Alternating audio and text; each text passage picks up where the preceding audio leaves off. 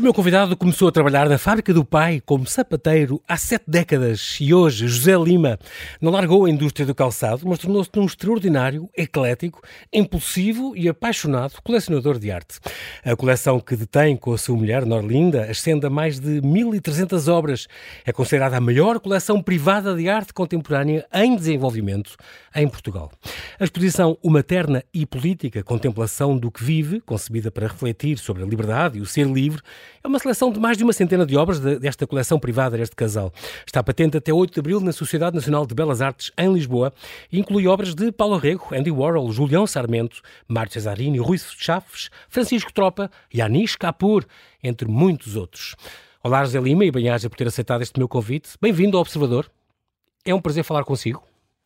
E para mim também é um prazer. E, e agradeço muito ter vindo de São João da Madeira. E obrigado. Sim, sim, vindo de São João da Madeira. Para conversar, para conversar com, com, connosco. É verdade. Tem uma vida verdade. extraordinária. Aliás, o, o José Lima está quase a fazer anos. Sexta-feira, quinta-feira, faz anos. oitenta e três anos, é extraordinário. Uh, uh, que começou, nasceu em Águeda, e era o segundo de cinco irmãos, uh, no meio da, em plena Segunda Guerra, estamos em mil novecentos e quarenta, portanto, uh, no meio de todas aquelas dificuldades que se viviam naquele, naquele conflito mundial.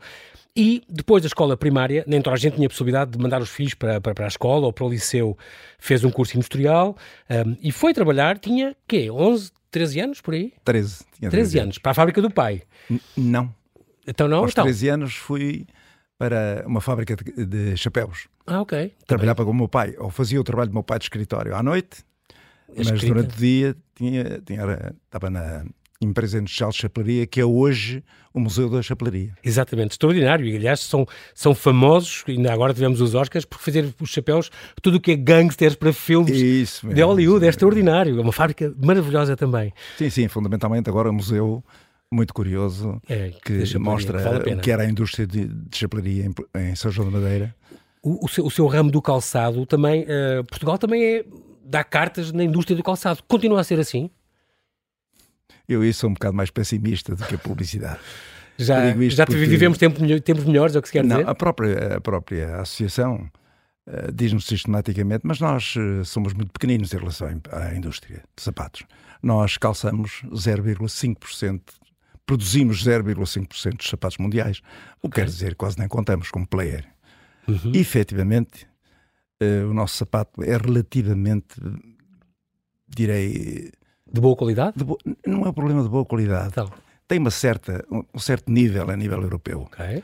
Mas somos uma, uma, um setor pequeno. Sim. E quando digo pequeno, eu, por acaso, ontem, curiosamente, vi no jornal uma crítica curiosa da, da, da Clara, uhum. uh, que dizia exatamente isso.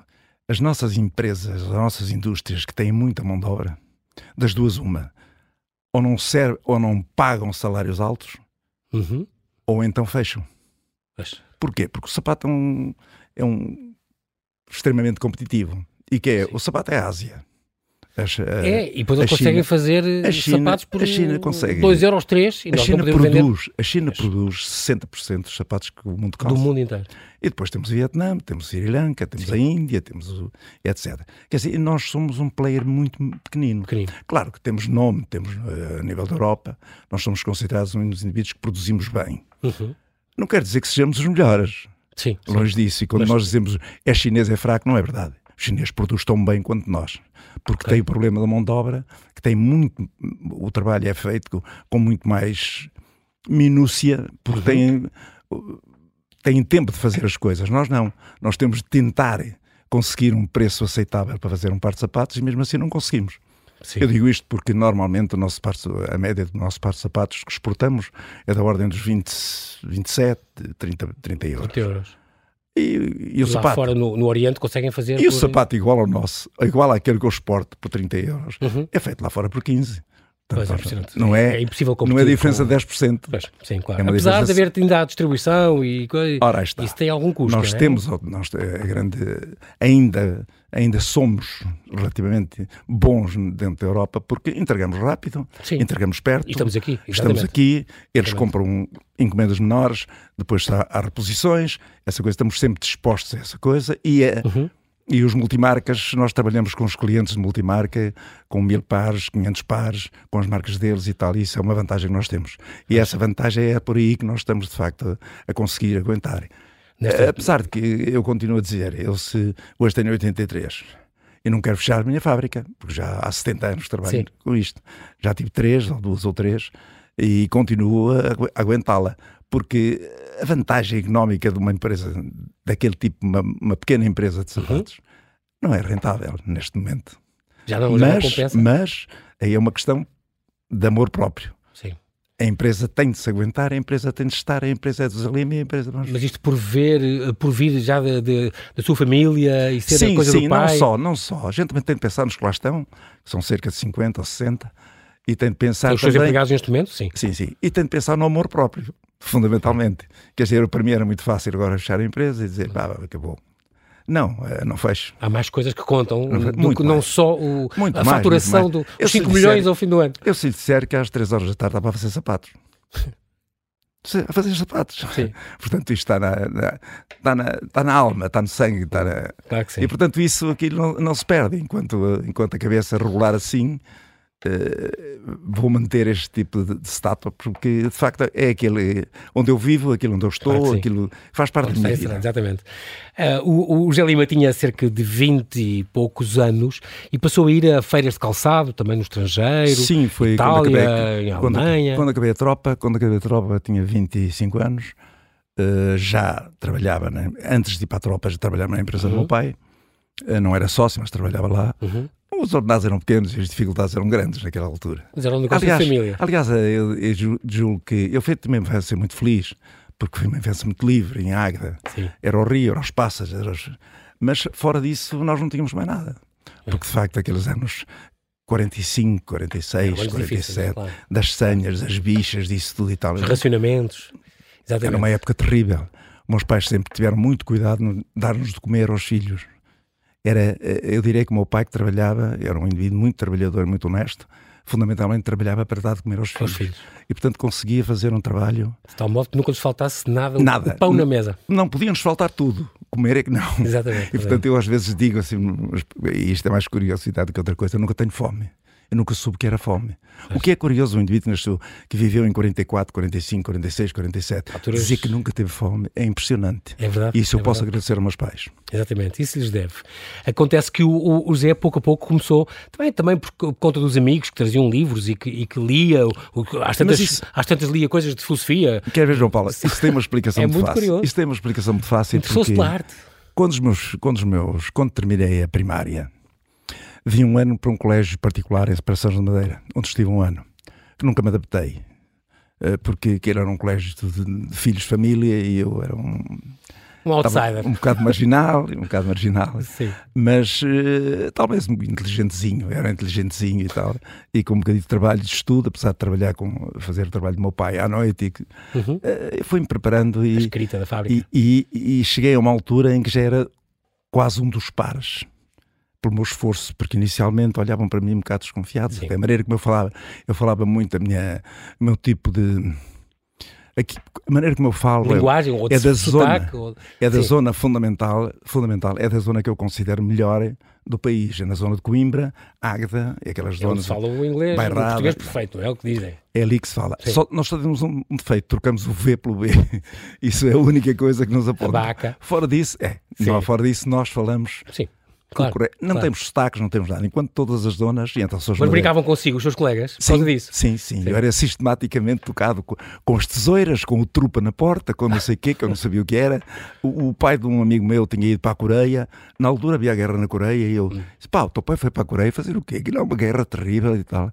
Não, pá, o meu pai foi para a Coreia. Tal. Mas o teu pai foi para a Coreia fazer o quê? Foi termas. Ah, o teu pai foi para a Coreia. Coreia. Pá, peraí, falaste-me em Coreia e eu Deus, que o teu pai tinha, tinha de fazer uma reportagem de guerra. Exatamente.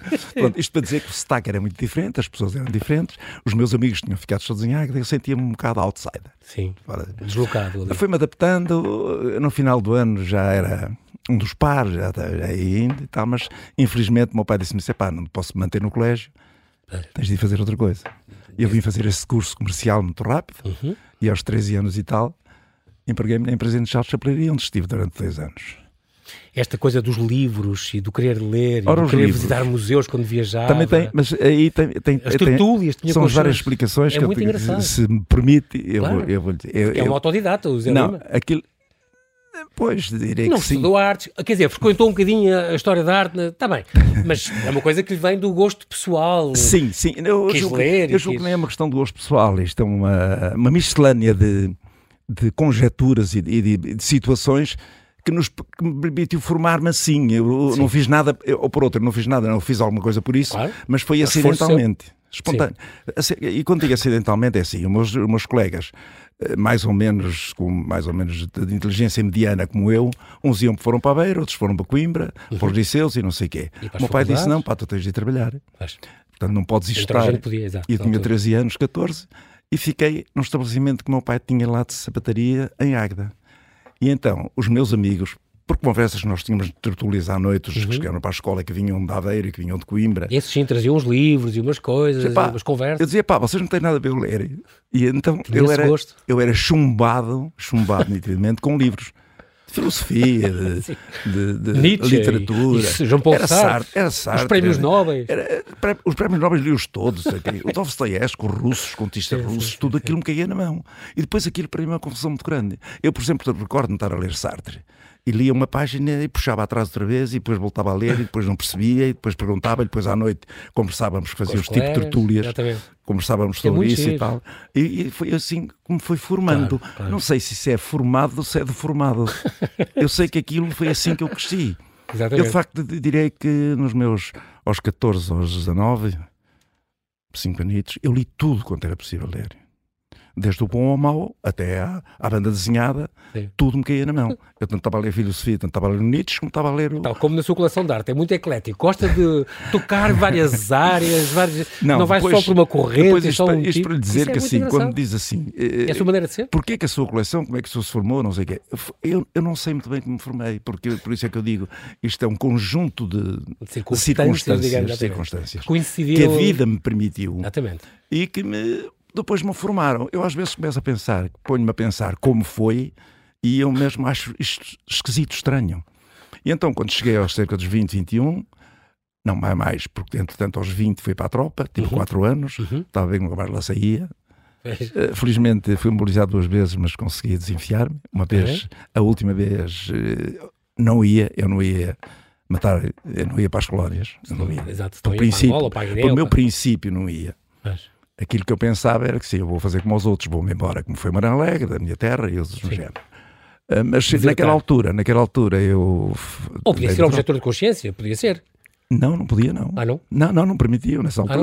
Ah, não, não, não, objeção de consciência, isso era uma coisa, coisa muito foi, recente. Isso foi depois. Não sabia. Não. Naquela altura vais. Só desertando, pois, exatamente. Vais. Eu tinha de pensar de outra maneira. Claro, felizmente, claro. Eu, houve uma coisa que foi um que se ofereceu, que tinha um problema de familiar, que era alentejano, ofereceu-se, nunca mais soube dele, mas ofereceu-se para ir no meu lugar.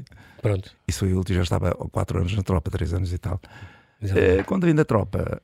Tinha vinte e quatro, vinte e cinco, por aí... Fui vinte e quatro, vinte e cinco, fui, comecei a trabalhar mais assim, assiduamente e disse, bem, agora vais para casa, vais começar a mudar de vida, porque aquilo que ganhavas anteriormente era muito pouco, uhum. tens de começar a pensar na, na tua vida. E eu fiz... Na uma, família, no futuro? Introspectivamente.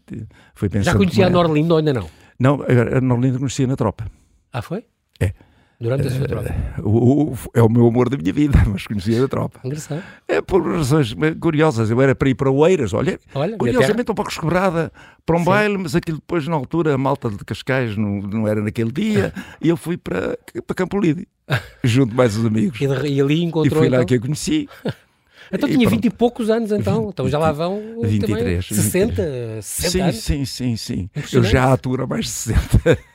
Ou ela assim. Não, e ela a mim também. Não, nós, nós normalmente medalhamos um ao outro. E é engraçado porque o Zé Lima costuma dizer que a minha mulher é, muitas vezes é o meu travão. Porque às tantas comprava, foi comprando quadros, já não tinha mais paredes, teve que comprar um apartamento maior. E às vezes a minha mulher precisava era de um micro-ondas ou uma máquina de, de passar a ferro ou qualquer coisa e eu comprava era um quadro.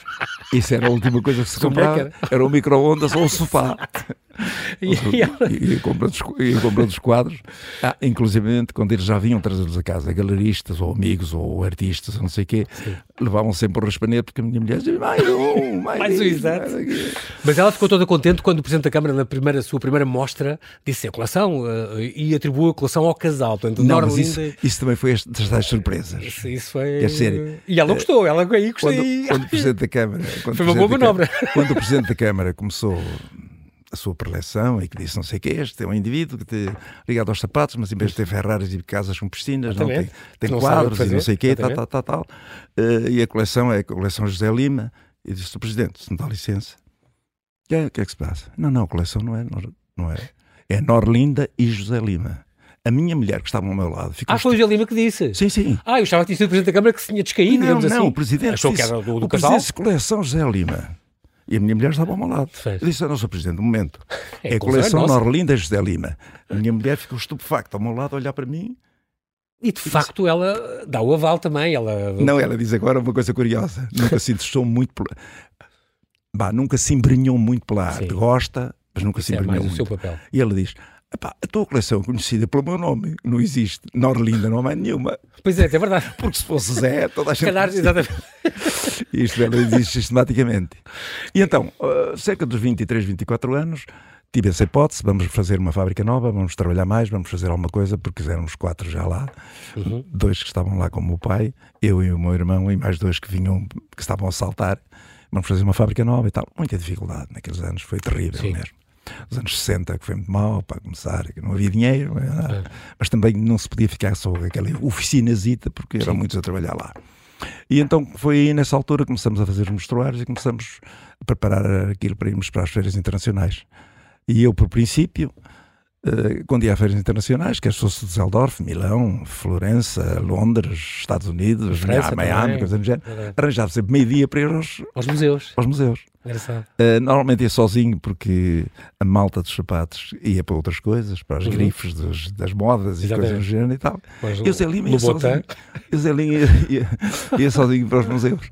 E então tirava sempre Fico ou meio-dia ou um dia, conhecia a, a arte do Renascimento toda, com os, com os grandes pintores e, e os museus internacionais, quase todo, toda a Europa e também dos Estados Unidos e não só. É engraçado porque tem, tem um museu, o seu preferido, que, é, que é, fica ao pé de, de Copenhague, um, uh, da Dinamarca, incrível. Eu não conhecia, Luisiana. Luisiana. Não, não conhecia sequer esse museu e fiquei não, curiosíssimo quer ver, de... Quer ver. Foi esse esse, esse é museu fascinou-me e eu, quando lá fui a primeira vez, estava em Copenhague, numa feira também, e fui a...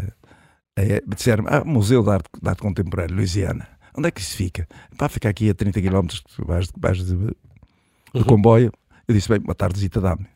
Meti-me lá, no, depois do almoço, meti-me no, no comboio e fui para lá. Quando cheguei a Luisiana, achei aquilo espantoso. Quer a nível de obras, quer a nível de tudo. Que eu disse, pá, eu não vou, eu vou ficar. Então fiquei lá, estive lá no dia seguinte e fui apanhar o avião no dia seguinte só. Mudei, mudei o bilhete e tal. Ainda hoje digo, é das coisas boas que se passaram na minha vida. Estávamos a falar agora das suas idas aos museus, José Lima, é, é muito curioso porque, por exemplo, é sempre uma coisa que eu gosto de, de, de saber e quando li sobre si, gosta muito do, do Centro de Arte Reina Sofía em Madrid e já lhe aconteceu chegar lá e ficar horas à frente do grande Guernica, aquele quadro sim, maravilhoso do Picasso. Eu diria que o Guernica é, é a visita obrigatória. Eu já o vi, sei lá... Dezenas de vezes, se calhar. Sei que mais de quinze, mais de vinte, mas cada vez que lá vou, subo lá, sim, subo lá o primeiro, ao, ao, andar dele, própria, claro, ao andar dele para ver, não só para ver, como para ver também as, os desenhos de preparação da, okay, do próprio, da própria tela. É uma sala belíssima e nós sentimos-nos bem com aquilo. E, e ainda por cima tem aquela história curiosa, do, do, na altura em que ele pintou aquilo, por causa daquele bombardeamento, uh, do, aquele oficial alemão que lhe perguntou, foi você que fez isto? E ele, não, foram vocês. É extraordinário isso, é extraordinário, uma história incrível. Uma resposta, a resposta é, é incrível. Incrível, incrível, uma grande cabeça. Não, mas o, isso faz Picasso, parte... Do, do historial das obras. É engraçado dizer isto porque o próprio José Lima tem, com as suas obras, também essa relação... Às vezes, às vezes. Quase todas podem contar uma história. Sim, sim, sim, sim, sim, sempre uma história. Com sempre uma história por trás. Ou uma história do artista, ou uma história do galerista, ou uma história minha, ou uma história de, das dificuldades que se têm. Nós nunca temos a coleção que queremos, queremos a coleção que podemos. Pode, não é? Exatamente. Gosta de se chamar coletor e não colecionador. Porquê? Porque acho que o colecionador, é, eu não sei como é que se parte para, para ser colecionador, porque eu não tenho bases, direi a dizer isto, não, não é, não, sei se é não, é, não, não é presunção, não é presunção. Eu direi que essa coisa de ser colecionador dá a impressão que nos, que nós queremos elevar no aspecto social e oh. coisa do género. Eu fui um coletor porque eu fui procurando, procurando. Uhum. Gosto muito de trabalhar com os artistas novos, sempre, desde, é incrível. Desde que comecei, sempre, sempre os novos foram aqueles que me interessaram. Este Fernão muitas... Cruz, por exemplo, tem lá uma, algumas coisas dele nesta exposição agora. Não, não só de Fernão Cruz. Foi, foi, foi convidado meu aqui, um miúdo extraordinário. Mas não só de que a Gulbenkian Fernão... também apostou muito mas, nele. Mas antes da Gulbenkian apostar, já tinha apostado. Mas, claro, então ainda bem. Não, o curioso, tem tão o curioso é isto. Nós, eu sempre estou muito atento àquilo que se diz e que se escreve acerca da rapaziada. E quando digo rapaziada é sem desprimor. Os novos valores, os, os emergentes. Claro. Rapazes e raparigas. Não tem ninguém que lhe compra, como o Berardo tinha. A pessoa que lhe comprava, aí diz, o Zé, o Zé Lima disse, isso é fácil, tem alguém que doa dinheiro e carrega-se de me comprar as obras. E eu coisas, gosto de ser eu a escolher, falo não, com, são coisas completamente com os artistas, com Uma coisa é o Berardo tem um, muito mérito, teve muito mérito, tem claro. uma coleção, temos uma coleção fabulosa, espero que ela cá fique. Sim, não, está... Vamos ver se as coisas... Vai ser o tal museu que o Zé, o Zé Lima uma vez disse que é pena não haver.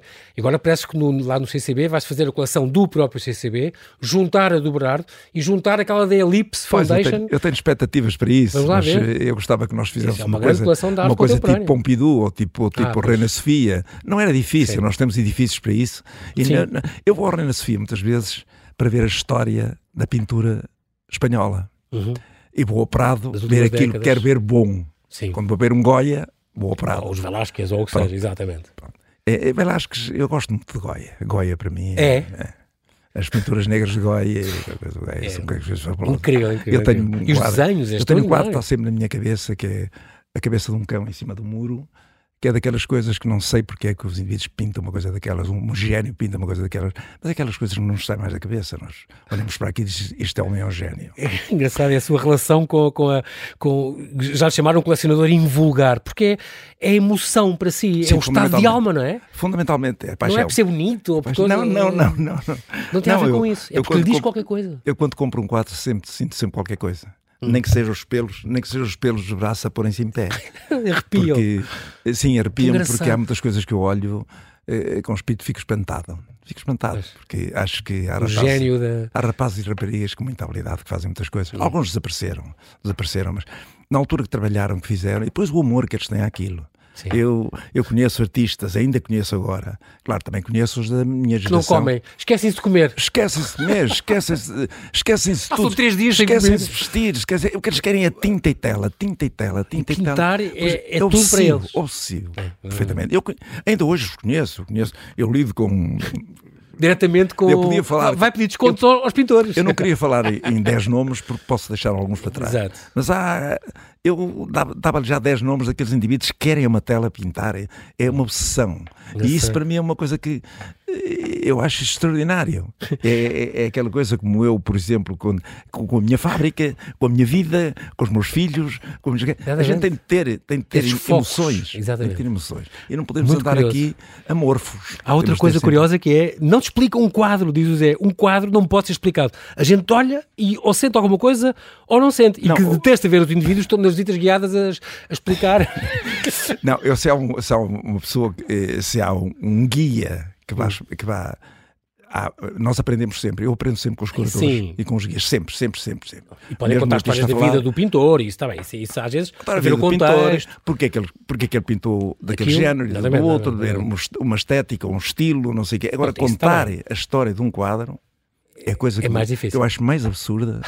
Eu acho, eu acho isso mesmo absurdo. Eu não consigo aguentar um pintor a explicar porque é que pintou aquilo assim, assado. Não consigo. Venho-me embora, desisto, porque acho que uma pintura, especialmente de arte contemporânea, não tem explicação. Nós temos de sentir alguma coisa daquilo que é vimos. É ligar à emoção, claro. Ou então não vamos longe.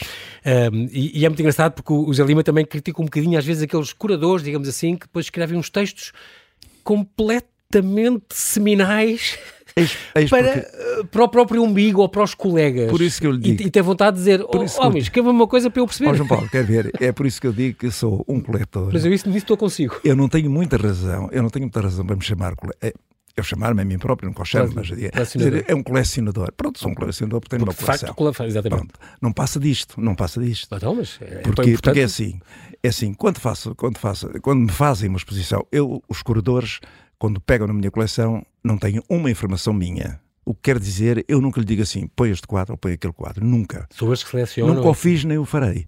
Uhum. E já passaram comigo, já trabalharam sim, com a minha coleção, muitos. trinta, eu direi trinta, sim, sim, sim. dos melhores curadores portugueses, ah, todos. E alguns até espanhóis. E nunca dei uma afirmação.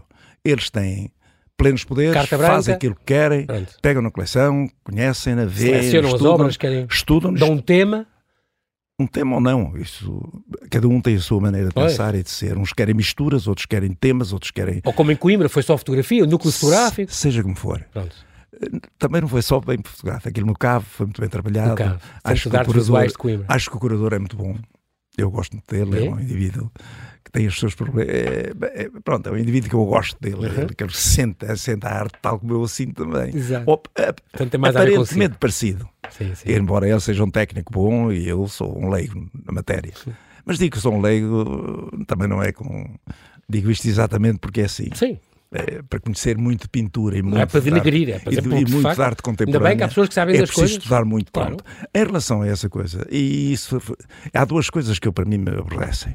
É a maneira como muitos curadores fazem um catálogo, escrevem num catálogo, em que só meia dúzia percebem o que eles dizem. Só para os pares. Eles falam muito para os pares e depois não, falam para as, não escrevem para as pessoas que querem para toda conhecer, a, gente. conhecer a arte contemporânea. E isso é um, é um erro que é nós temos. Falha, é um erro que nós temos, é que, eu tenho, é, que, que existe há décadas em Portugal e é que exatamente. Eu tenho tentado. Eu sou utópico nisso e não consegui ainda fazer nada, mas a verdade é que eu gostava que houvesse uma conversa para os pares e logo a seguir claro. umas folhas, umas folhas para que a gente entendesse. Exatamente. Pronto, isso é uma coisa que eu não tenho batido e não tenho conseguido. É isso e não pôr tabelas nas... nas... Uma das coisas tabelas que está... Tabelas como? Tabelas nos quadros. Aquelas tabe... Aquela tabelazinha do quadro. A das legendas? Sim. Ah, ok. Cheti é, uma, é uma, um aborrecimento para mim. Mas esta tem, por exemplo, esta, esta da, tem, da, esta da, tem. Das Belas Artes, aliás, agora. Aliás, eu agora já disse. São pequeninas, por acaso, mas tem. Não, mas não me importa. Aquilo que eu digo é assim. Eu estou em São João da Madeira. Pintou, a minha coleção está em São João da Madeira.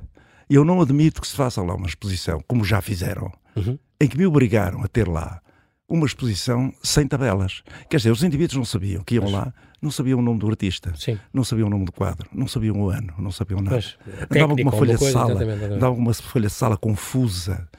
Perdiam, iam mas... ver a exposição e estavam quinze minutos a olhar para as obras e quarenta e cinco minutos a ver uma folha de sala. Mas... É pena, isso enquanto aí perde a informação. Exatamente. Uma pequena tabela. Uma mínima, uma mínima legenda com uma explicação qualquer. Bastava, era bastava, um mínimo, um aquilo contexto. Que, aquilo que eu peço sempre é assim, ponham-me o nome do artista, ponham-me o nome da obra, se tiver, ponham-me a uma data, o material que é, trabalhada, a data, acrílico. E depois, se puderem pôr ainda um bocadinho da biografia do, do autor. Muito exatamente, exatamente. E isto para quê? Isto é didático. Claro. As pessoas leem, vêem e tal. Andar com a folha de sala não nos diz muito. Claro. E isso, especialmente em São João da Madeira.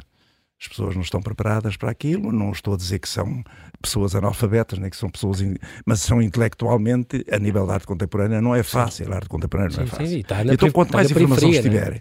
quanto mais informação tiver junto da peça, aprendem. Muito mais... Claro, ganham. Só aprendem. assim, só assim é que se podemos fazer alguma coisa. O que é que ter uma coleção de arte? Eu já agora vou só dizer que esta coleção de arte que tem José Lima e a Norlinda, a sua mulher, uh, são, já são cerca de mil e trezentas obras. Estamos a falar de cerca de duzentos e cinquenta autores portugueses e duzentos e trinta estrangeiros.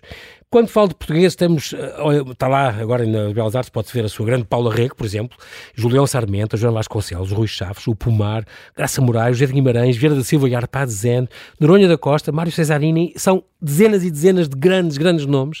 Entre os estrangeiros temos Andy Warhol, Anish Kapoor, que gosto imenso, o Vítor Vasarely, também está um gigante nesta exposição, Cristo, o Chilida, António Saura, uh, uh, Miquel Barceló, Miquel Barceló que foi, aliás, um dos primeiros que, que teve que pedir um empréstimo ao banco, aí comprou o que não podia. Sim, sim, sim. Foi o primeiro que o obrigou. Sim, sim. E Álvaro Lapa também está lá, também está aqui representado e foi talvez a sua primeira obra que... Foi, ou já Lapa. Tem para aí uma dezena de coisas dele, sim, mas na altura foi um ladrão que viu, eu quero aquilo. É. E foi ter com ele. Foi, falei com ele duas vezes, não era, não era muito, ele não era muito simpático, mas era muito sabedor. Ele era, ele era eu dizia, diria que era, um, que era um filósofo, independentemente do desenho que fazia, que era Sim. maravilhoso. Não, e este tem cá é muito bom, é muito bonito. Tinha umas mãos fantásticas, viu que especialmente do papel, no papel ah, e o desenho a preto, era uma coisa fantástica. E disse, se tiver dinheiro vou comprar aquilo. Hoje tem cerca de dez desenhos dele, é, é engraçado.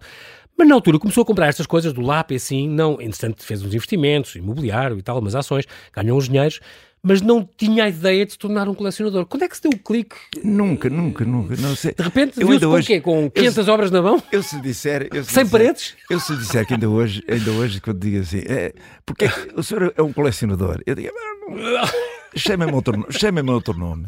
Porque eu colecionador é, é acidental. Quer dizer, eu fui compulsivamente exatamente. comprando quadros. Por paixão. Que eu gostava. Por paixão, exatamente. De facto, ganhei algum dinheiro nas ações, naquela altura que fazia os subscrições. Em vez de comprar os Ferraris e a piscina que falava o Presidente da Câmara... Não, aquilo que fazia sempre, aquilo que fazia sempre, o que ganhava, comprava arte.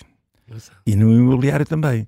Uh, começava um buraco no Algarve, alguma coisa, eu comprava cá em baixo e depois ia, os, ia ao meio... Com as fundações e tal, ia vendendo. E sim fez. Todo o dinheiro que eu comecei... Era... Guardava para a arte, para comprar arte, porque arte. Dava esse prazer. Sim, ah, mas sim, às tantas não tinha paredes em casa para... para... Não, não tinha. Cheguei a uma altura que nem, nem tinha paredes, nem tinha... Nem eu imagino a Norlinda. Nem corredores. Já não, já não passava. Os quadros já estavam, só subiam. Empilhados já. Não, encostados uns aos outros. E a mulher tinha de passar de lado no corredor, encolhendo a barriga, porque já não passava. Entretanto, foi conhecendo e conhecendo autores, pintores. Um, quando um quadro valoriza muito, não tem a tentação de vender. Eu sei que, por exemplo, a Paula Rego uh, uh, uh, não vendeu, mas trocou, por exemplo, para ter este grande que tem dela, sim, sim, sim. extraordinário. Aliás, não. é um raras vezes sai de sua casa. Isso é o tal trabalho, é o tal mas... trabalho que o colecionador faz. O colecionador quer um Rodrigo bom, compra um papelzinho de Rodrigo, depois compra outra coisa. É hipótese, por isso é que eu digo... Isso aconteceu-lhe com o Julião Sarmento, por exemplo.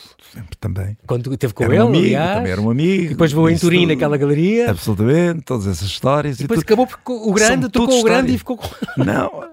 Foi, quando vendi o grande, quando vendi o grande, deu para os outros todos. É incrível.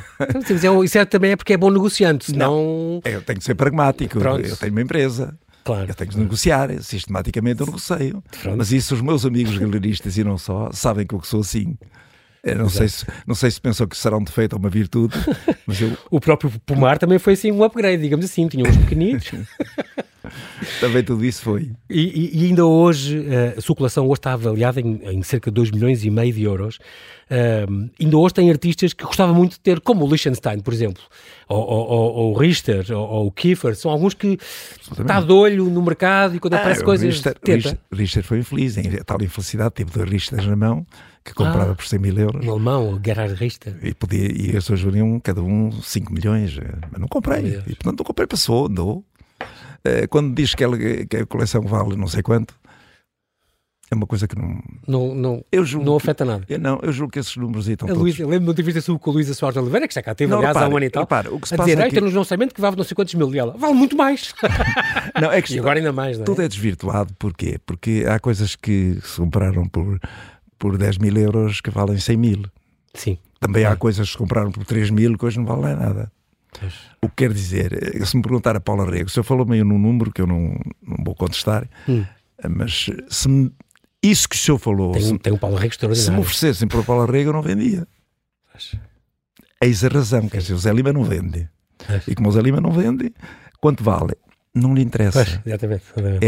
É, é perfeitamente secundário. Eu quando digo isto, que é perfeitamente. Porque eu não. Eu, às vezes dizem, pá, investiste bem. Não investi, comprei. Investe é quem compra e vende. Então fez um investimento. Exatamente. Comprou, lucrativo. A adquirir, pronto, adquiriu. Pronto. O gozo, a mim o gozo era adquirir. E, e vê-los pintar, vê-los pintar, vê-los pintar. Hoje gosta muito de conhecê-los, falar de ir ao ateliê deles e falar com sim, os sim, sim, é sim, muito sim, curioso. Sim. Isso é absolutamente fundamental, só quando não posso, ou não os conheço, pois, ou, claro. Ou sendo estrangeiros. Fora disso é, de facto, uma preocupação minha, conhecer a rapaziada que faz as coisas. E sempre e, foi assim. E, e agora aqui é uma altura em que nós estamos quase a terminar, mas Centro de Arte Oliva, tenho, tenho que fazer aqui este, este cau, este, esta homenagem a, a este centro a, de arte que em São João da Madeira, um, uma instituição criada por, por do então autarca social-democrata, o Manuel Castro Almeida, que, que também sempre louvou muito a sua coleção, e onde tem uh, esta, esta coleção, está lá importada, já faz mais de dez anos que está lá. Sim, não? Vai fazer agora dez anos. Aliás, uma década que está aliás lá. Ela foi antes, o Cauá, que tem dez anos. Okay. Eu também, que se me deixar, diga, se diga. João Paulo me permitir, diga. Eu queria falar um bocadinho sobre o Centro de Arte Oliva, sim, que é onde está a minha coleção em Vale a pena, exatamente. Digo isto porquê? Porque aquilo é um centro que não existe muito no país. Pois, e está numa periferia completamente, não é? Isolado. Completamente periférico. Longe do Porto e de Lisboa. Mas curiosamente, claro, não está longe do Porto. Está a vinte minutos do Porto. Sim. O problema é que parece muito periférico. Pois. Aliás, eu digo aos meus amigos do Porto, é pá, vocês têm direção de Madeira, aquilo é muito periférico, pá, mas vocês vão qual a pena? Porque nós temos condições de reservas muito boas. Uhum. Uh, de facto... É um edifício extraordinário, com uma coleção uma... única, que a pessoa vai encontrar aquela joia... Não, mas repare, repare. Ali no meio. É uma, é, é uma Câmara Municipal que é muito difícil à Câmara Municipal e ao Presidente, de quem sou amigo, aliás... Uhum. Conseguir fazer daquilo alguma coisa. As entidades públicas deveriam, pelo menos, fazer a nível de publicidade, a nível de... Quando, por exemplo, esta exposição que veio aqui à Sociedade Nacional de Belas Artes, sim, que está agora. Uma exposição destas para vir aqui são preciso trinta mil euros, quarenta mil euros. Uhum. A Câmara Municipal não tem dinheiro para isso. São mais de cem obras que estão cá, de nomes não, importantes. É o seguro, é o transporte, claro, é a visão, é o, o, tudo isso dá muito trabalho. Ver, os, ver as peças tudo. Antes de virem, claro, chegar a quantas peças vão, embalá-las, prepará-las. Tudo isso foi feito com amadorismo e com amor. Amadorismo, mas com amor. E depois, mesmo assim, o Zé Lima gastou, para fazer uma exposição aqui, trinta mil euros. Quer dizer, não se admite muito, não se admite, uhum, num país como o nosso, que um colecionador, para fazer uma exposição, para mostrar as suas peças em Lisboa, gaste do seu bolso trinta mil euros. Devia haver alguma entidade, e eu já falei nisto, uhum, responsáveis, uhum, mais, que devia haver repetir. Para o trânsito, porque eu ora gostava que esta coleção fosse para Lagos, ou que fosse para Vila Nova de Cerveira, ou que fosse para Freixo Espada à Cinta. Até como, como cartão de visita para as pessoas depois um dia irem ver, claro, o local... Claro. E depois, inteira, o, que é o, que está, o que está neste momento em, em Sintra e é para São João da Madeira. Exatamente. O que está... E, e, para estas dizer, obras, porque as a obras... Rede, a rede. É engraçado porque o Lima tem essa coisa. Uh, isto é para ser mostrado, é para ser exibido. Não, não, eu... E uma vez tive uma conferência de imprensa com dois colecionadores que eram, não, a minha nunca vou mostrar a ninguém. E o outro dizia, eu só quero que os espanhóis, uh, os espanhóis venham vê-la ou eu vá lá para a Espanha e acabou. Sabe, e o Zé Lima fez muita confusão. A dizer, não, a coleção é mesmo para desfrutarem. Inclusive um, um responsável para a arte contemporânea, um senhor muito conhecedor, disse-me assim, José Lima, não pode ser assim, é preciso ser um colecionador de arte contemporânea, tem que ter alguma estrutura, tem que ter alguma base, tem que ter não sei o quê, não pode ser mostrado em qualquer sítio, não pode ser feito. Eu disse, pois é, isso é um dos vossos males. Eu ouvi, por acaso, curiosamente, a pessoa que estava uh, a dirigir, a, a moderar a palestra, aquela conversa, disse-me, senhor, porque, porque é que gostava da sua coleção? E ele disse, ah, gostava que ela fosse internacionalmente conhecida e tal, que os colecionadores estrangeiros viessem cá e tal. Um outro também que estava disse, eu gostaria que ela fosse na Península Ibérica. Hum. Até José Lima, o que é que o senhor quer? Epá, eu queria que ela fosse bem conhecida em São João da Madeira. Exato. Às vezes tem queria, escolas e assim que estão ali no raio de... Os sanjonenses e as escolas todas... quilómetros à volta. Mais, mais. Isto é utópico, eu continuo a dizer utópico, o Ministério da Educação pode pensar aquilo que quiser.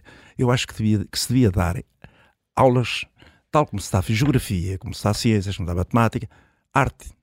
Claro que sim. Arte. Porque não? Porque é que não havia nas aulas de educação visual, obviamente. Porque é que se dá a região moral e não se dá a arte? Exatamente. Mas a educação, e eu não tenho a educação nada. Visual tem, tem a ver com é, isso, não é? Absolutamente necessário. Vão aos museus? Bastava uma hora por vão dia. Vão a Serralves, é. Vão a Serralves. Bastava uma hora, uma hora é mais por chique. Semana. Pois, e não vão às vezes às escolas à volta de São João da Madeira, não, eu, não vão eu, sequer repare, a ver no Cau repare, sua... eu adoro e tem Andy Warhol, eu, eu adoro Serralves e acho que o Serralves claro, faz um trabalho agora também um, bocado, também um bocado como os eucaliptos, um eucaliptal tudo quanto ali à volta suga e eu não suga queria também, eu não queria por aí não, queria por aí, não mas, mas é, porque... há espaço para todos, eu acho não, devia haver era mais rede. Quer dizer, sim, eu não, Serralves devia saber que existia um centro de arte em São João da Madeira. Uhum. E o centro de arte de São João da Madeira também devia saber que existia Serralves. Que existia Serralves. Se calhar haver protocolos já está. E... Ora, está. Ora, está. A, troca, a troca. E não há, nunca há troca. Pois. Eu vejo Serralves, por exemplo, e a Vila do Conde, e a Espinho, e a Freixo Espada uhum. à Cinta, e, uhum. a, e a não sei quantos, e não sei o que e tal. É. Mas nunca vi dizer assim, ó oh, Zé Lima... pela coleção. E então o José Lima ficava todo contente. Claro. A coleção vai para não sei é uma luta nome. Que tem... E isso que... tem de ser a rede, a rede, a rede a trabalhar. Se claro. Não for rede, faz-se uma exposição. Está há oito meses em São João da Madeira. Exatamente. Visível, um... visível por, por, por, por aquilo que for. E depois morre ali. acabou. Exatamente. Não, ela ia para o outro lado. E eu, a que estava no outro lado vinha para lá. Ficam estas dicas que é, era a rede é que é absolutamente, absolutamente necessária para eu conhecer outras coleções, para São João da Madeira conhecer outras coleções, para o país conhecer que há coleções privadas, e para esse, isso só é um trabalho em rede. Ter uma coleção de arte assim tornou um homem melhor? Sim, eu penso que sim. Eu penso que a arte não é, não é eu ter a coleção que me tornou melhor. O meu conhecimento que eu fui aprofundando... Uhum. da arte e da, da ligação com os artistas, fundamentalmente a ligação com os artistas. Nós aprendemos muito com eles. Uhum. Eles ensinam-nos muito da vida. Muito bem. A, a, a, quer dizer, o foco que eles têm na arte, naquilo que fazem, faz-nos esquecer outras coisas. Nós, por vezes, somos muito... Como direi, estamos muito preocupados com a parte material das situações e isto torna-nos melhores, a arte torna-nos melhores. Muito Nós tornamos bem. Indivíduos há, mais, mais completos. Não, não recado... quer dizer que eu seja completo. Eu não é, não não é há isso que recado eu melhor para acabar esta conversa, José Lima. Infelizmente, o nosso tempo voou, mas quero agradecer muito a sua disponibilidade e fica aqui esta dica, assim que nos ouve, para ver esta exposição materna e política, contemplação do que vive. É parte da coleção Norlinda e José Lima, que está até oito de abril na Sociedade Nacional de Belas Artes, ali na Rua Barata Salgueiro, trinta e seis, em Lisboa. Boa, todos os dias das dez às sete, só os domingos é que fecha. Bem-aja, José Lima, e até breve. Até breve, muito obrigado.